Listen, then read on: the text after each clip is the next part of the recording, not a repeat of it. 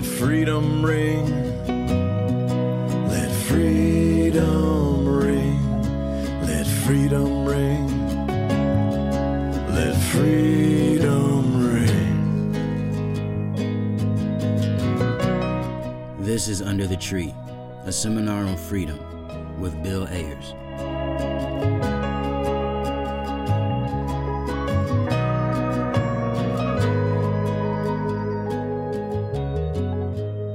Welcome, welcome, welcome. We open each seminar, each edition of the podcast with a poem, our common practice, and our ritual announcement. The seminar is now in session. Today's poem is the brilliant Martín Espada's Call to Arms Imagine the Angels of Bread. This is the year that squatters evict landlords, gazing like admirals from the rail of the roof deck, or levitating hands in praise of steam in the shower. This is the year that shawled refugees deport judges who stare at the floor and their swollen feet as files are stamped with their destinations. This is the year that police revolvers, stove hot, blister the fingers of raging cops, and nightsticks splinter in their palms. This is the year that dark skinned men, lynched a century ago, return to sip coffee quietly with the apologizing descendants of their executioners. This is the year that those who swim the border's undertone and shiver in boxcars are greeted with trumpets and drums at the first railroad crossing on the other side. This is the year that the hands pulling tomatoes from the vine uproot the deed of the earth that sprouts the vine. The hands canning tomatoes are named in the will that owns the bedlam of the cannery. This is the year that eyes stinging from the poison that purifies toilets awaken at last to the sight of a rooster loud hillside, pilgrimage of immigrant birth. This is the year that cockroaches become extinct, that no doctor finds a roach embedded in the ear of an infant. And this is the year that food stamps of adolescent mothers are auctioned like gold doubloons, and no coin is given to buy machetes for the next bouquet of severed heads in coffee plantation country. If the abolition of slave manacles began as a vision of hands without manacles, then this is the year. If the shutdown of extermination camps began as imagination of a land without barbed wire or the crematorium, then this is the year. If every rebellion begins with the idea that conquerors on horseback are not many legged gods, that they too drown if plunged into the river, then this is the year. So may every humiliated mouth, teeth like desecrated headstones, fill with the angels of bread. That's Martín Espada. Imagine the angels of bread. Let's continue with our second traditional feature, our free write. So pause the podcast for just a few minutes and write wildly without taking your fingers from the keyboard. No stopping, no edits or revision, Today's prompt is taken from Espada's poem. Write 10 or 20 lines, each line beginning with the phrase, This is the year, then moving toward upending some injustice you perceive in our shared world. This is not so much a New Year's resolution as a call to arms. Okay, start writing. I'll be right here when you get back. If you want to share your response to the writing prompt, record a voice memo on your phone Include your name and city and send it to us at underthetreepod at gmail.com. For clips and interviews, subscribe to our YouTube channel, Under the Tree Podcast. And please leave a review and a rating on Apple Podcasts and tell a friend about the show. Welcome back. I've got a special guest today for our recurring segment, Activists and Artists After Hours. AAAH can be pronounced as a question, an exclamation point, or simply a sigh. She's a peace and justice activist, a militant freedom fighter, a human rights law professor, and pioneering child advocate who's written extensively about children in trouble with the law, human rights, and children.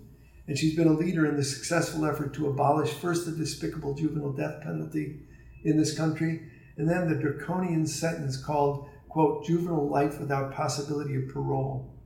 She was also a leader of Students for a Democratic Society 50 years ago and a founder of the Weather Underground in the 1970s. She spent more time than anyone on the FBI's 10 most wanted list without actually being captured. And she did most of a year in federal lockup for refusing to speak to a grand jury. And she never did snitch. She's a prison and po- police abolitionist driven by curiosity and empathy. We've been co conspirators, comrades in arms, and lovers for more than 50 years. Welcome, Bernardine Dohrn. what made you laugh? What part of that made you laugh? Every part of it. That was a lot of 50 years rolled up into a long Into sentence. a- into one sentence, exactly. but I like the ending. Well, Lovers and comrades. Yep. Comrades in arms, lovers, and co conspirators for over 50 years. And parents and grandparents. parents and grandparents. So we are, um, you know, sheltered in, at home, sheltered in place uh, during this COVID 19 crisis. And as I've said to many of our friends, I've never been in a cell with a lovelier cellmate than you. Um, and, and even though there's inconvenience, we count our blessings and feel nothing but empathy for people who are not who are not uh, lucky enough um, to be where we are. And that's a heartfelt sense that we may all be in this together, but some are really, really suffering, and some are simply inconvenienced. And our hearts are with the suffering. That's a terrible, terrible time. But of course, I'm the lucky one to be with you. And uh, you both keep me laughing. You already have. And uh, you have managed to invent the new idea of making a surprise dinner every night. That's true. so That's true. I get to be both surprised and then have a delicious dinner exactly. sitting on the couch with you. One of the things that's fun about about the last couple of months is every morning begins with a yellow pad, and the first and it's an agenda, and the first item on the agenda is make a list, and then the list includes the same stuff over and over, but somehow having it as an agenda seems to, I don't know what, make it more sensible. Anyway, I wanted to ask you um, to begin. You know, what is bringing you joy in this time? What what what aspects of, of your life right now bring you joy? Well, the first thing that pops to my, other than you making me laugh, that has to be number one. But, uh, you know, the first thing I think about and what I think about in the middle of the night is our grandchildren, of course. Never imagined I'd be a grandmother, never imagined, I used to be sure that I was never going to have children. So, uh, I- and I never had a grandparent. I never met a grandparent of my own. So it's a new invention and a new delight, but lucky us, we have right now five grandchildren, and um, maybe we'll have a couple more. Who knows? Um, So it's them I think about because, you know, they are the older ones glued to their computers these days, uh, and the younger ones uh, having also a daily schedule about what they're going to do, and uh, and what are they doing? ruining the effect that baseball season is not is been abolished this year. And what are they doing? What kind of things are they doing? They are doing brilliant things from gardening to uh, you know puzzles, making their own puzzles and doing puzzles and uh, dancing, having dancing lessons, doing yoga. Uh, our older grandchildren are you know swept away, of course, by their peers and their best friends and chatting with them, but they also are you know making art and both of them are wound up in various forms of writing and drawing. You know, um, speaking of the grandchildren and your children, you raised three boys. Um, That was a surprise. yeah, it was a surprise. Was They're now in their forties, um, but it's kind of curious to think of a hard political feminist like yourself uh, living with me and then having three boys. So there were four four young men in the four men in the family. it was a very you. male family. Yeah. So I- what was it like raising boys? What were the what were the guidelines? What did you know, I I read a lot of feminist scholarship before uh, when while I was pregnant and found out that did I find out I was having a boy? Yes, I did, and uh, I you know. Adrienne Rich was my Bible at the time. Uh, I found many women who I admired who had multiple sons uh, as a challenge in life. And um, so I I took it on as a challenge and as something that was going to be an open an open story in the life of raising young children and young boys. So, you know, our boys to this day are embarrassed by various pictures of how they were dressed when they were little. What do you mean? What kind of things? Well, uh, you know, famously, our oldest son, uh, you know, wanted to be a dancer and wanted to take dance lessons, and so then he wanted a tutu, and I made him a tutu, and uh, we have pictures to show it. But he would be, yeah, moderately amused and mortified to see it. Our middle son. Uh, wanted his hair long or refused to have his hair cut. It was kind of a combination of those two things and ended up because he was blonde or I don't know why being mistaken for a girl all the time and he used to you know kind of generously correct people if the conversation went more than a sentence or two um, but not angrily and not out, never outraged just like what a fool you are you have no idea who I am kind of thing from a three year old with long blonde hair. Uh, they each had such a, you know, temperament and such. Our third son, of course, went through a period of tremendous uh, anger and upheaval.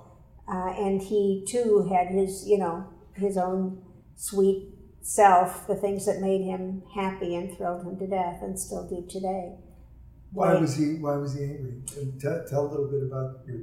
Well, our third son I'd say sort of fell on us. His name was Chesa, and he, uh, which refers to a, a, a, Swahili name, Dancing Feet, because he was a footling birth uh, to two of our very close friends and comrades over the years, um, Kathy Boudin and David Gilbert, and they uh, at the age of so we I was at his birth, um, but we were all fugitives at the time, so there was no no telling of that. And uh, then 14 months later, his parents had him at the babysitter and were arrested. And Chesa went to his grandparents for a week. I knew his grandparents well, Leonard Boudin and Jean Boudin, who lived in the village.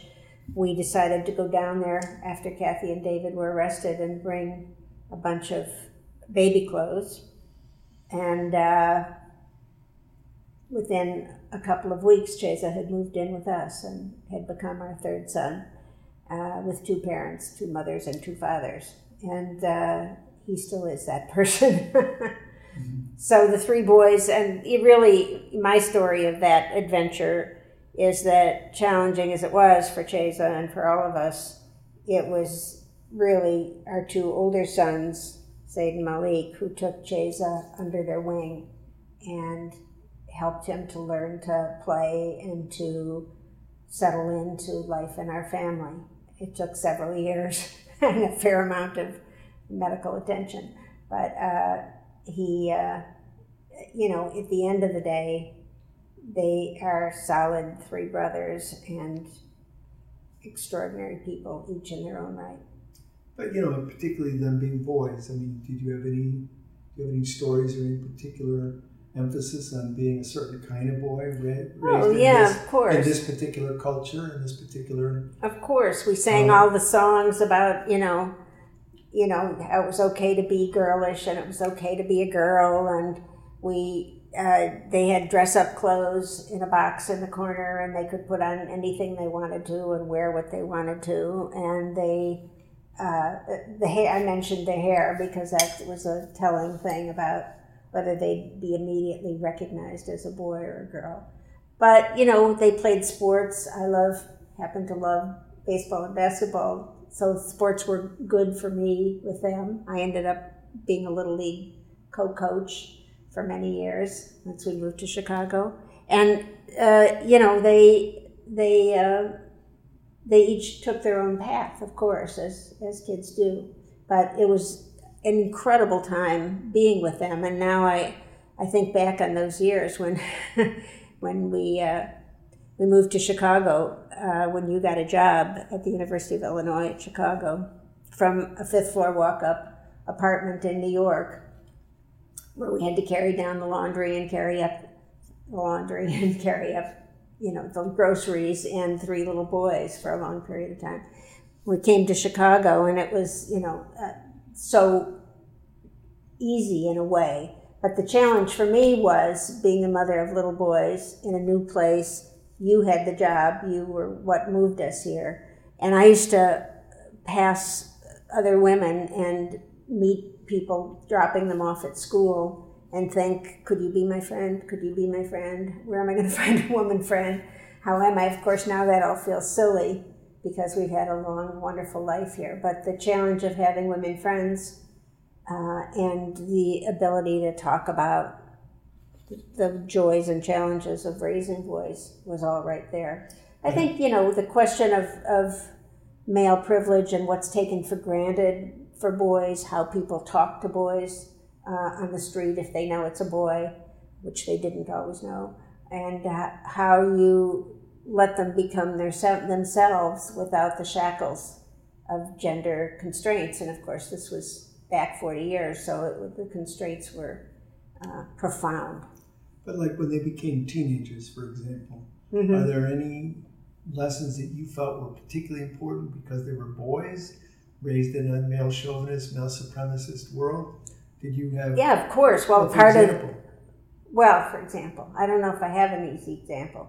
The the challenge was always that they treat girl well, not always, but certainly by the time they were ten and twelve, the challenge was how do you treat girls and how do you talk about girls? And you know, like the question of racism, male supremacy is both secret and open. So, you know, I used to say, if how do how do guys talk to each other in the locker room?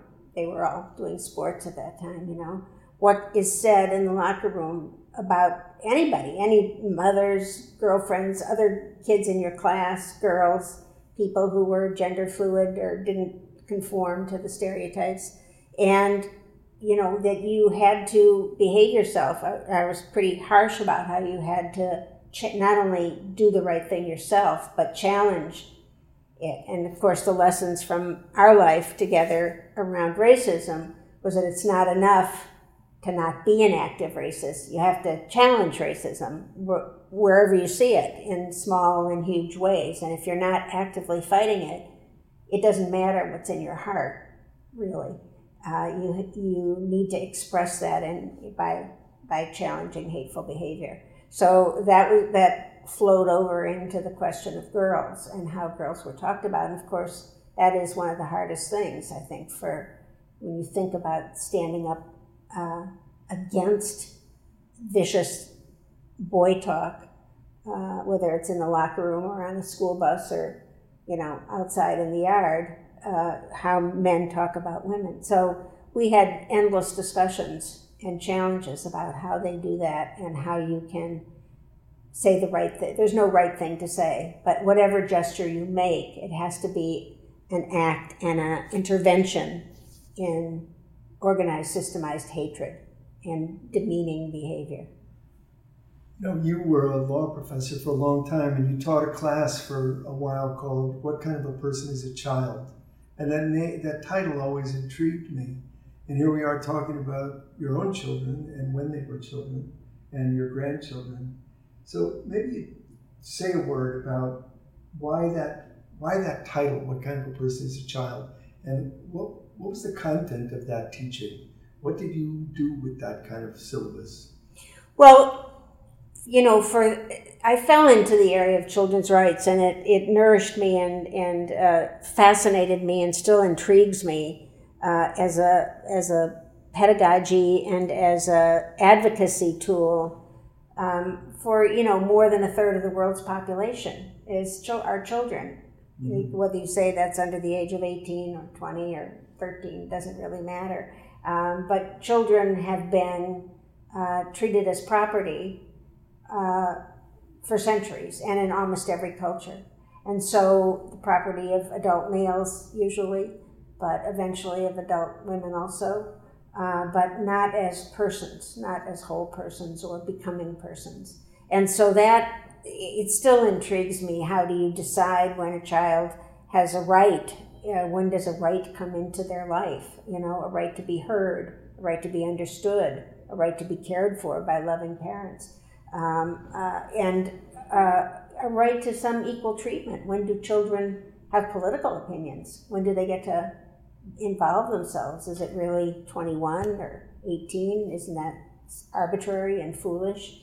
So our kids, of course, grew up hearing political arguments and discussions all the time in our house. But I think that uh, the issue on a global scale is obviously about children uh, having food first and uh, health care, appropriate health care, and be born into a family that can care for them. Uh, and the, you know, the right to friendships, the right to religion, the right to speech, uh, and, and the right to thrive. So it's economic rights as well as social and political rights. In the United States, human rights was always without economic rights uh, as it developed in the last century. Uh, and there was kind of a divide between the so called socialist world and the so called capitalist world. But now it's recognized really that economic rights are crucial for children, pretty much recognized. Not implemented, but recognized. So those questions um, still drive me crazy and inspire me. But, but what, what kind of a person is a child? You, you move to, toward rights, but, but what, why do you ask the question that way? What kind of a person is a child? because it's because it's a becoming person mm-hmm. and it's a it's not an easy uh, the reason that was the title of my course for a long time is because you couldn't answer it with a mm-hmm. single word or a single sentence mm-hmm. it's always changing and it's changing right in front of you and it since everyone was a child it's a global question it's a universal question i think it, it takes various forms of course in different cultures but how do you how does do you have a right to an education? What does that mean? What does that possibly mean? Or a right to the highest available standard of health care? What does that mean? Uh, a right to citizenship and to belong to a country. What does that mean for all the millions of children in motion or whose countries are being uh, uh, occupied at this very moment, or children who are into forced migration and crossing borders? So, and you know, for many, most children, not most, but a good proportion of the world's children are in those conditions of peril and imminent, you know, uh, damage, if not death. And how do we think about them as not just as appendages to their family, but as as both individuals and part of a community, a culture, and and a society. So it's the community ties uh, that fascinate me in that question of what kind of a person is a child. So I hear you saying dialectically, it's a, a child is both being and becoming, and a child is both autonomous, or say a child is a sacred one of one, but also a member of a community. Exactly. And it's that. Can you it's, hold that? How do you hold that tension? exactly. How do you hold that tension in your mind? And that's you know, it, it's a contradiction and a tension and I think that the, when the state interferes in a family, for example, let's just say, uh, to take a child away from its parent or parents, um, or when, uh, or to uh, arrest a child, whether it's civil or criminal ways of intervening in a family, you are actually endangering almost everything that about that child. You know, it was. It's funny because the, family is both protective and a danger for a child and for children around the world. And, and it's, that, it's that contradiction. Most law, certainly human rights law, has decided that the safest place for a child is in a family. It, it's an assumption, a working assumption that can be overridden. But I think that it's the right assumption because the other assumption would give great power to the state or the church to, to wreak havoc. And the people most likely to love and care for a child is that child's parents.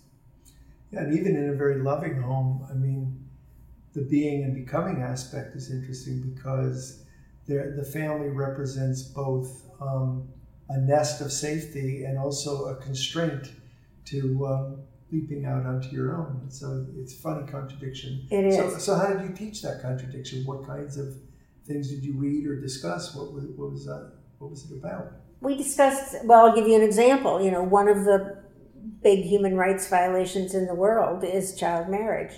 So girls are sold as property and, and given to their uh, to their parents. Uh, I mean, given to another family, given to a boy often, not even a man. Sometimes a man, sometimes somebody you know decades older than them. And so that issue of bondage and of of uh, of, of how how marriage is played out uh, around the world leaves girls vulnerable and unable. So it, it removes them from education. So one of the things that's often pitted against each other is instead of attacking child marriage, you assert child education, girl education, and keep girls in school as long as possible because that's one of the healthiest and safest ways to defer marriage and parenting and uh, childbearing. Did you find your students following along with the contradictions? Did you find them understanding um, how, how difficult it was to hold two, these two ideas? Think about teaching Yeah. young students, uh, whether they're very young or whether they're law students, about these issues, is that they're they're intimate questions, even though they're global questions. So, yes, I mean, I, I my classes were always filled. I learned as much from my students as I did from reading and studying these questions. Take, for example, the issue of corporal punishment of children. You know, it, it lights up the room. Uh-huh. People have intense uh, feelings about it depending on how they were raised. It's maybe not so true this year, in this century, but it was certainly true 20 years ago. And, and it divided the class entirely. Many other human rights issues about, you know, hunger and maternal mortality and issues like that, everybody could see that in parts of the world where that was a major question, that was terrible. But something like corporal punishment, you know, do parents have a right to hit, beat, uh, smack their child? Is that a way of learning and educating and growing up?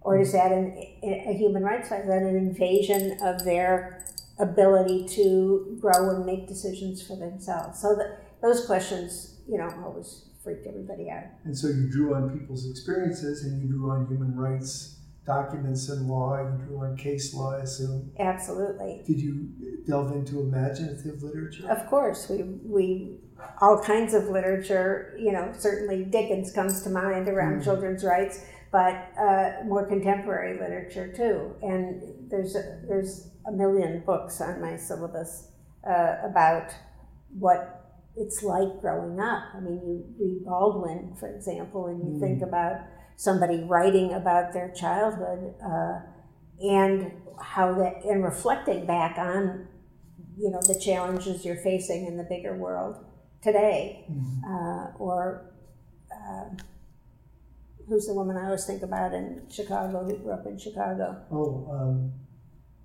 Lorraine Hansberry? yeah lorraine hansberry you know who you know had a wonderful and literary and famous established family here in chicago that she she uh, grew up in and yet also then moving to new york became you know a crucible for her and deciding in become in being an artist and living the short life that she had uh, as you know as a liberated woman really in every way liberated person uh, and an anti-racist fighter.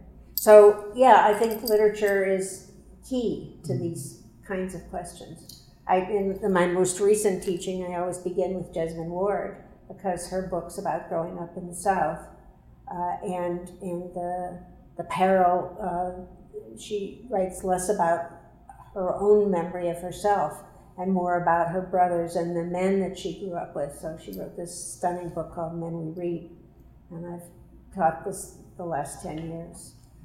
You know, you, you were a law professor, but you never passed the bar, even though you went to law school and graduated. I from law passed the bar, but I didn't get into the bar. Oh, so okay. this is a fine distinction, I but see. it's one that matters to me. I see. Well, I explain had- what it- happened. Well, when I graduated from law school, I uh, was a traveling organizer for the next three years uh, in the United States and then in the in the world. But I didn't, so I didn't who? take the bar. For who?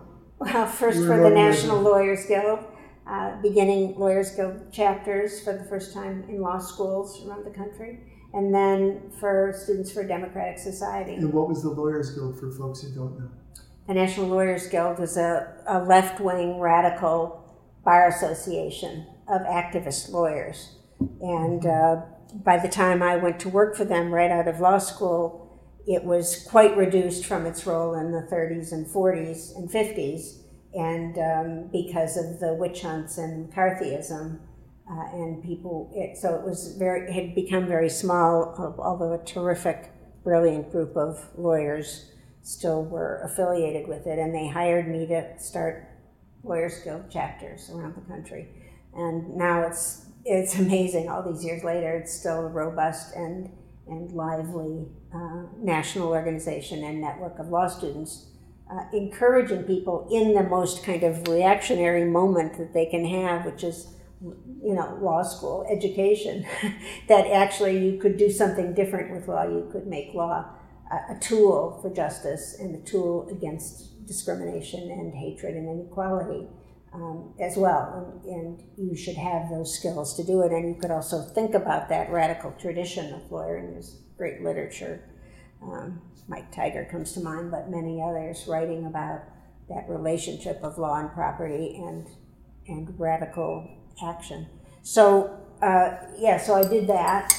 And then you and then you travel for Students for Democratic Society. You said, but then many years later, you took the bar exam because you graduated from the University. Oh, I hadn't taken the bar exam.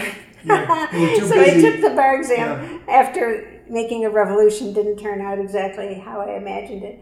Uh, yeah, I, we had uh, three little kids. I decided to take the bar exam and to do work for some radical lawyers in New York. I was working at an office of a feminist radical lawyer at the time, and um, I so oh my god. So I uh, I I took a bar review course in Midtown. Uh, luckily, I met a young man who was taking it out of law school who rode the same subway line after the class each time. This was before you could listen to it online and just with earphones. Uh, you had to go attend the live lectures, and uh, I was, you know, dying in the in the weeds of property law and and uh, and, uh, uh, and civil procedure, and um, he helped me. I, I studied it. My kids used to say to you every morning when I went out the door, Mom's going to the bar. I think that's what they said. I was going to Columbia Law School Library to try to put this stuff this into my mind. I passed the bar uh, exam, but then uh, the character committee got a hold of me, and that turned into a carnival. It's not really worth talking about now, but I was a special committee of three men was appointed to see if I was had the ethical qualities of becoming a lawyer. That's pretty ironic when you think about it, but um, they knew it's kind was... of a low bar. yeah. Anyway, uh, after after a year of interrogations, which were very much like a witch trial. I mean, it was you know, for example, a, a, example. a battery of men questioning me and but without very good background evidence about what I'd done or where I'd been. So it wasn't very much about being underground and the weather underground. It was just, you know, uh, one of them was a Virginia gentleman at a white shoe law firm, and he'd say to me, Miss Dohrn, did you really say, and then he'd have a quote for something that had been in the Chicago Tribune for a speech I'd given in 1969. What kind of things had you said? That uh, well, I don't, I don't know. Yeah. I, it would be an out, you know, and it would be something about the police and what I thought should happen to them. So I would say, um, Mr. Kanaki, I still remember his name uh, I don't remember saying that, but I could have said it. Uh-huh. I was under one of these. Did you, know. you, did you say "fuck the pigs"? For example, right? Um, so there were questions like that, but you know, after a year of this kind of uh, interrogation by a special committee, they wrote a forty-five page um, opinion that ended with the line, "At this time, on this record, Mr. Dohrn has not met her burden." So I was not allowed into the bar. Probably a good I don't know what you know where my life would have gone if I had been.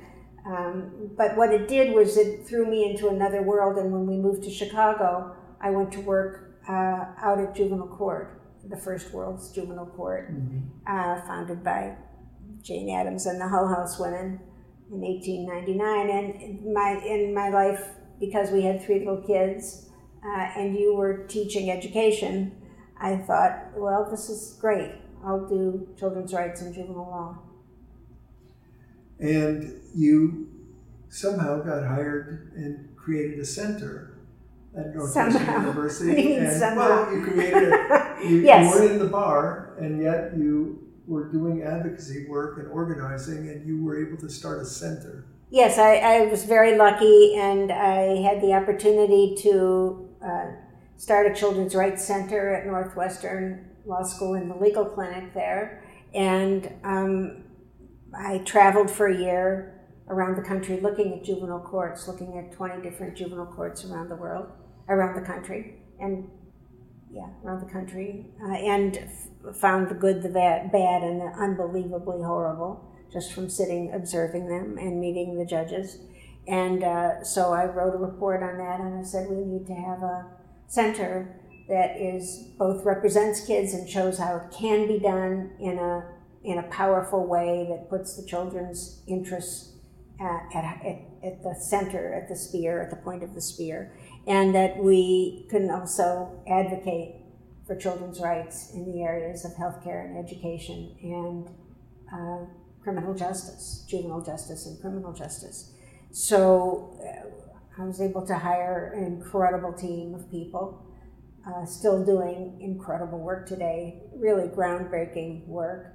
We got along well, we rolled along, and we took on controversial and unpopular cases. What are you What are you proudest of in that work, or what do you feel were some of the great accomplishments of those years? Well, the most obvious great accomplishment was that we um, we abolished the juvenile death penalty. It's kind of hard to remember how recently into this century, into this millennium, uh, the United States was still in many states uh, around the country, uh, in the United States, executing juveniles for crimes they committed uh, while they were under the age of 18. And, you know, there were scores of people on death row who had been put there for a crime they committed as a juvenile. So we decided to take on the hardest things first rather than the easiest things uh, at, at juvenile court, the misdemeanor arrests and all those ways in which children are pulled out of school and out of their homes and into terrible systems. So we took on the most extreme sentence thing, and it took us, and this was also when the adult juvenile, when the adult death penalty was moving across the country, abolition was in the air. And uh, uh, so, um, yeah, we took it on. It took us five years uh, to get a Supreme Court case abolishing the juvenile death penalty. The whole rest of the world, of course, except for about four countries, had abolished it by that time.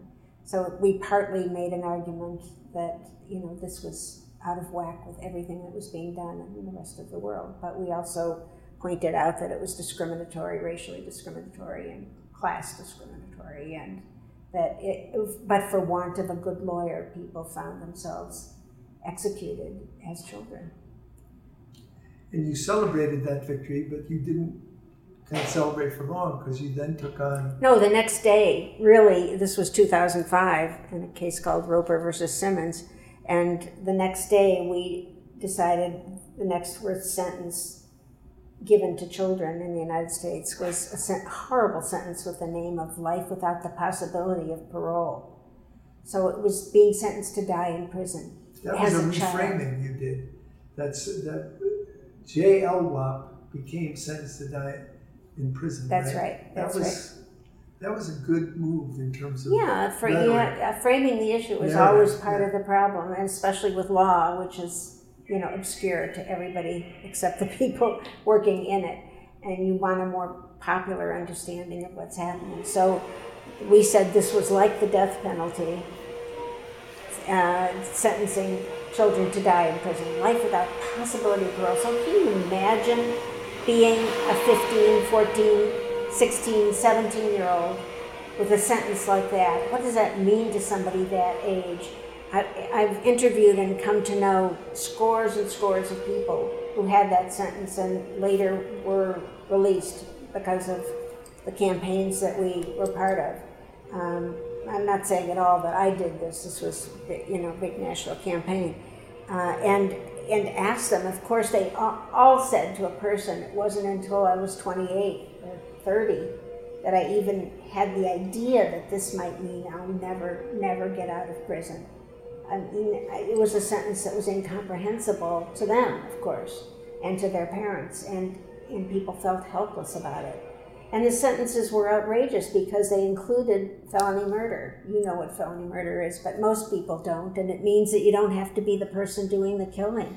You just have to be in the crime in some way, in a car blocks away, uh, as part of a group that decided it'd be a good idea to make, do this robbery or intervene in this drug deal. And it went bad because somebody had a gun. So, you know, that also took us into the whole issue of gun control and kids with guns. We spent many years trying to get guns out of children's hands and, and uh, stop the terrible shootings that were happening in a pandemic way in schools across the United States.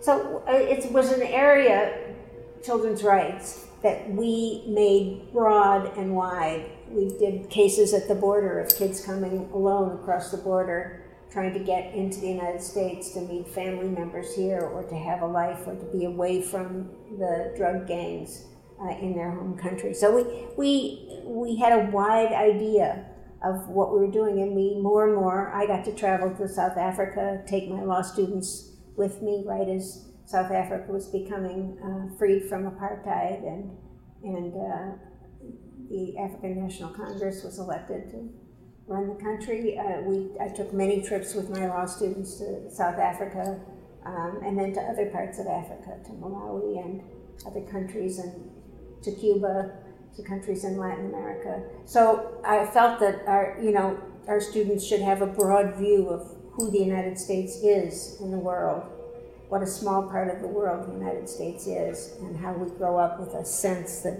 we are the center of the world.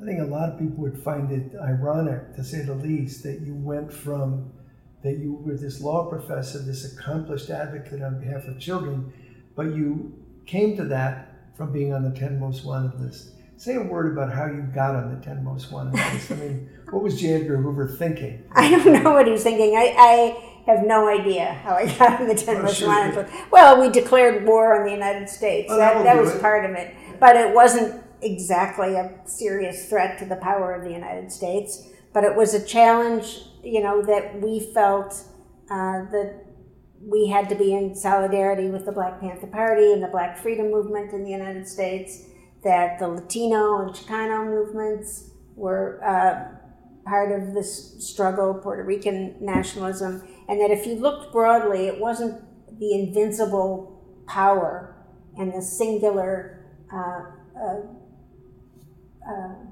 kind of uh, patriotic necessity at all. It was a, a, a conquering imperial power. And, and uh, you know, of course, the history of Native Americans make, makes that more clear than anything else. So we had, we had ideas about this, and we, we went underground and became a fugitive. I'm not really sure, well, except that J. Edgar Hoover took it personally. And, uh, and so, yeah, we issued communiques. I was the spokesperson for it, declaring war on the United States and doing symbolic actions, bombings of, of buildings that were empty but were obviously symbols of American power, and everybody could understand the action at the mm-hmm. time. Mm-hmm. And and how long were you underground? Ten years. Ten years. And uh, when you came above ground, yeah. What happened? well, um, what happened was that the federal charges, which there were many cons- federal conspiracy charges against us, you two also, um, had been dropped due to governmental misconduct. This was the years of, you know, J. Edgar Hoover and various local red squads uh, taking the law into their own hands and having a program called COINTELPRO, Counterintelligence Program, to uh, assassinate African American leaders and to uh, uh, prevent the rise of another Messiah. Uh, the dramatic, most dramatic example of this, of course, was the assassination of Fred Hampton, the extraordinary young leader of the Illinois Black Panther Party, who was someone we knew and worked with. Our, our office, the SDS National Office, was in Chicago. Uh, the Black Panther Party office was just down the street. They used our printing press. We had been given an extraordinary printing press, a Gestetner printing press, German printing press by uh, a woman, an American woman, uh, Anna Louise Strong, who lived in China. what a bizarre happening! But we had this extraordinary printing press, and so they uh, asked to be share the printing press. So the printing press ran 24 hours a day, uh, and uh, they were often in our office, and we were often in theirs. And then watching, you know, Fred Hampton and Mark Clark being assassinated by the Chicago police in affiliation with the FBI which we knew immediately because that was happening across the country. The assassination of black leaders had been part of our lifetime growing up. But the murder of Fred Hampton was, you know, next door to us in our back, in our front yard, and uh, it, it, yeah, it made us that and the and the endless war in Vietnam, the destruction where six thousand people a week were being killed by American forces in Vietnam, made us decide to go underground. Did you did you think um, in your wildest dreams that you and your comrades could make a revolution? Yes, we did. We looked around the world and we saw lots of uh, insurgent revolutionary forces and that had an internationalist perspective but were grounded in local circumstances. Uruguay, the Tupamaros is an example that just pops into my mind but certainly across Africa uh, and, and in Asia. So we looked at the third world and we were like, why not in the heart of empire? Why not take it down from inside? Because the damage being done by the United States in our name to people all over the world was incalculable.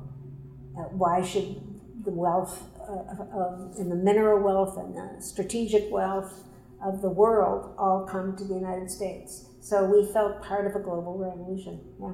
And do you think a revolution is possible today? I mean, I don't mean literally today, but in the present? Of course, it's always possible. I mean, life is filled with examples of unlikely and improbable change happening very quickly. And it's not always revolutionary change, it can be reactionary change. We appear to be in that moment right now. But change is, change is a given. So the question of uh, putting your, your shoulder to the wheel and joining the radical change, a revolutionary change, a change that said these resources go to the people, to all of the people, to the people with the least. And in the latest iteration of that, of course, in our lifetime, is both the environmental movement, the incredible uh, creativity and, and uh, actions to save the planet and the Black Freedom Movement. And so, you know, Black Lives Matter apparently come. I mean, young people have been being killed by the police in my entire lifetime, but suddenly Black Lives Matter arises up, and of course, it's not sudden. It comes from a lot of roots that have been going, growing, and being tended, uh, and a lot of self-education and a lot of coalition building. But then it comes up, and then undocumented and unafraid challenges the work at the border. Uh, and the notion that there's you know real Americans and people who shouldn't be allowed in, and each of these things that happens, the, the queer movement, of course, takes another whole iteration in the last two decades. So these are important challenges to the way you see the world and also who you can be in it. And it's been our desire to be part of it, not to be, certainly not to be in the leadership or given credit for anything, but to go to go along, to put our shoulder to the wheel. And you and I've tried to do that. Are you still a revolutionary? Absolutely. Well, we've spoken for quite a while just now, and we're going to come to an end. But I could talk to you forever, and, and, I think I will. Um, but let's. I let's, love you. I love you back.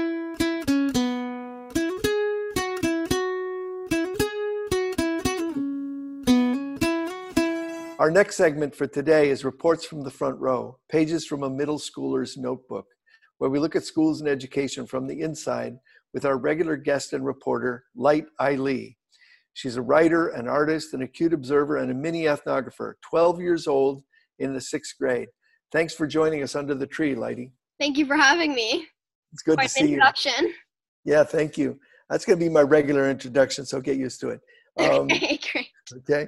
Um, so I know that besides going to school by Zoom, you're taking an art class from our mutual friend, Ryan Alexander Tanner, who's a wonderful comic book artist. And I wonder if you could, I don't know how one does that kind of thing. How do you do, you know, art classes on, on long distance learning? What do you do literally? Well, it's basically it's a Google Hangouts meet with me and a couple of other girls Uh-huh. around my age. They're mostly a little younger than me, but um and we all have paper and a pencil.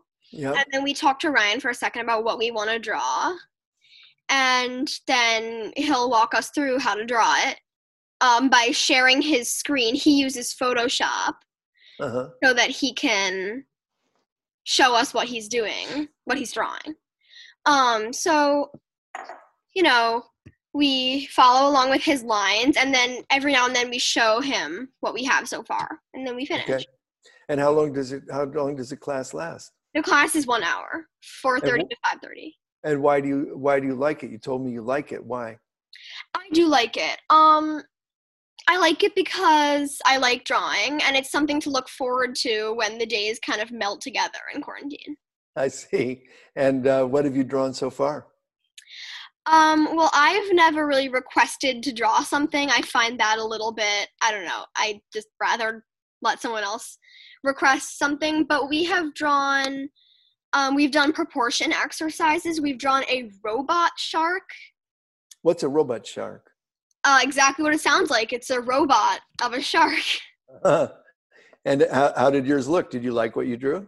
I did. It was very, it was, you know, terrifying. Was that his prompt? Draw a robot shark? No, it was one of the other students. Oh, wow. Uh, that's a very cool prompt. Have you come up with any prompts? No, um, like I said, it's a little. I, I just find it a little embarrassing, and like I want to draw this thing. A little Why selfish, that? I guess. Why, why is that selfish? Why? I feel it might. It probably has something to do with me being older than the other students. I Oh, don't want to be the like teenage one who's like way too into it. And it's like, Got well, it. this is what I want to draw. I'm gonna like butt in front of all these like little kids and like say what I want to do. So I usually let them do their prompt. Yeah, of course, you can't be a bossy teenager because you're 12, right? Okay, that that's fine. A bossy twelve year old. Okay, pre-teenage. Okay. Uh, you're a preteen. Um, uh, and, and is Ryan a good teacher? yes. Why do you think he's a good teacher? Um. Well, he takes into account like what we can do and what we can't, and he, you know, lets us take longer than than other people might need. It's kind of like a holistic kind of thing. Okay, and you've told me over the years other teachers that you like. I remember you liked Rob and you liked Carl, and then you've told me about teachers you don't like. I mean, we've talked about this for a long, long time. Of course. So, so Ryan, you think is a good teacher, but in what you know, think about him in relation to, to other teachers you liked, like Rob and Carl. You had Rob in fourth grade and Carl in fifth grade, right? Yeah. And, and uh, what are the qualities that make somebody a good teacher? I think teachers want to hear this from kids. I this might seem like a comical approach to that question, but I have one thing that if a teacher said to me that my opinion of them would go down very much. What is it? If a child asks to go to the bathroom, you do not say is it an emergency. In And no case should you ask that. And does that happen to you? Many times, yes. Okay, so that's a bad teacher. But yeah, I mean, what are you supposed to say to that question? If you say yes, you seem disgusting. If you say no, you can't go to the bathroom. that is terrible. That is the worst. But so a good teacher is one who says, when you say, "Can I go to the bathroom?" And say, "Sure, go ahead." Yeah, of course, yes. It, I feel like it's a human right. If there's a bathroom down the hall, you should let them go. Okay, so going to the bathroom is a human right. I like it. I like it. Like we're going to add that to the Universal Declaration of Human Rights. Going to the bathroom when you want to. Of course. The interesting thing is that only in school, between kind of first grade and 12th grade, that's the only time you have to ask permission to go to the bathroom. Yeah. Every other time in your life, you just go to the bathroom. I mean, Exactly. it's kind of crazy. So the, now I'm getting a, a working definition of a good teacher. They let you go to the bathroom. That's one of the parts. Yeah. Anything else? Um, I like my teachers to like what they do. Okay. I have a math teacher this year whom I really like because she, I mean, she's also an advisor. She's not my advisor, but she is my math teacher. Mhm. And she is a math teacher not because she loves math, but because she loves kids and she loves teaching. Oh, And I think okay. that's important. Okay, cool. So these are some criteria. We're going to come back to this. We're going to try to end up defining what is a good teacher because I think your insights into it will help other people, especially teachers, think about their practice in a new way. Well, that's all the that's all the time we have today, Lighty. So thanks for joining us, and I'll see you next time. I'll see you next time.